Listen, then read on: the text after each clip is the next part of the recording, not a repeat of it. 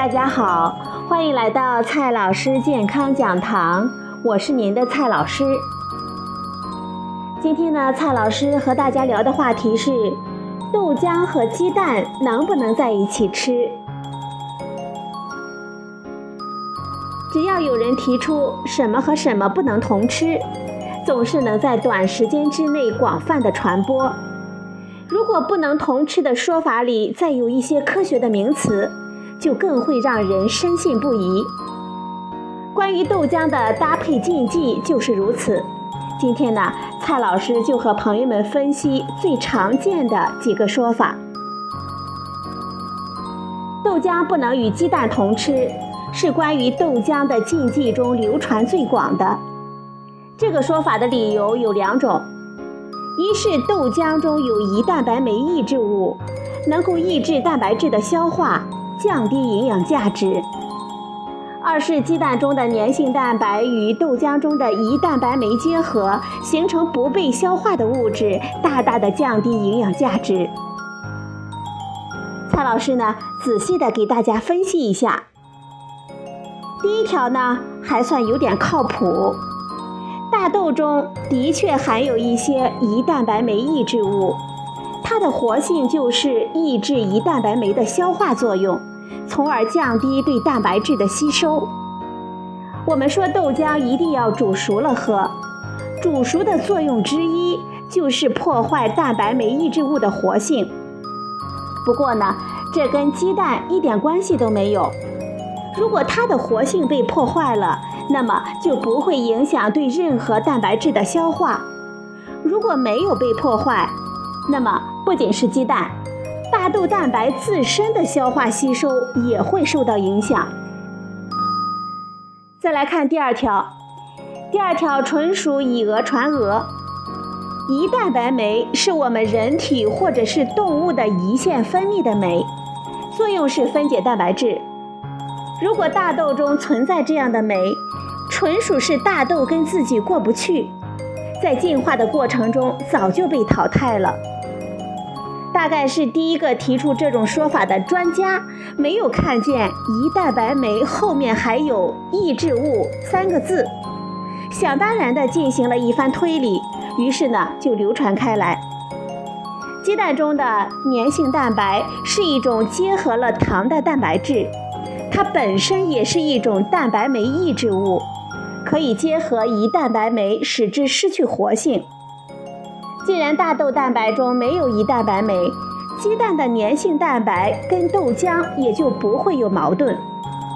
它本身还是一种过敏源，有的人对鸡蛋过敏，它是可能的罪魁祸首之一。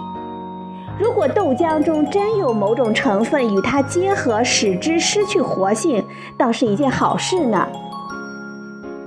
所以呀，豆浆和鸡蛋都是需要充分加热做熟的食物。加热的过程除了通常的杀死致病细菌，还担负着破坏这些害群之马的任务。再来看另一条豆浆鸡蛋的禁忌。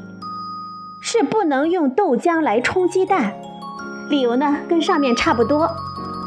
不过这个结论呢歪打正着是正确的，原因在于热豆浆的温度不足以对鸡蛋充分的加热，鸡蛋中很容易含有一些致病的细菌，还会有一些过敏原，这些成分没有被充分的加热而失去活性的话，可能会产生一些不良的后果。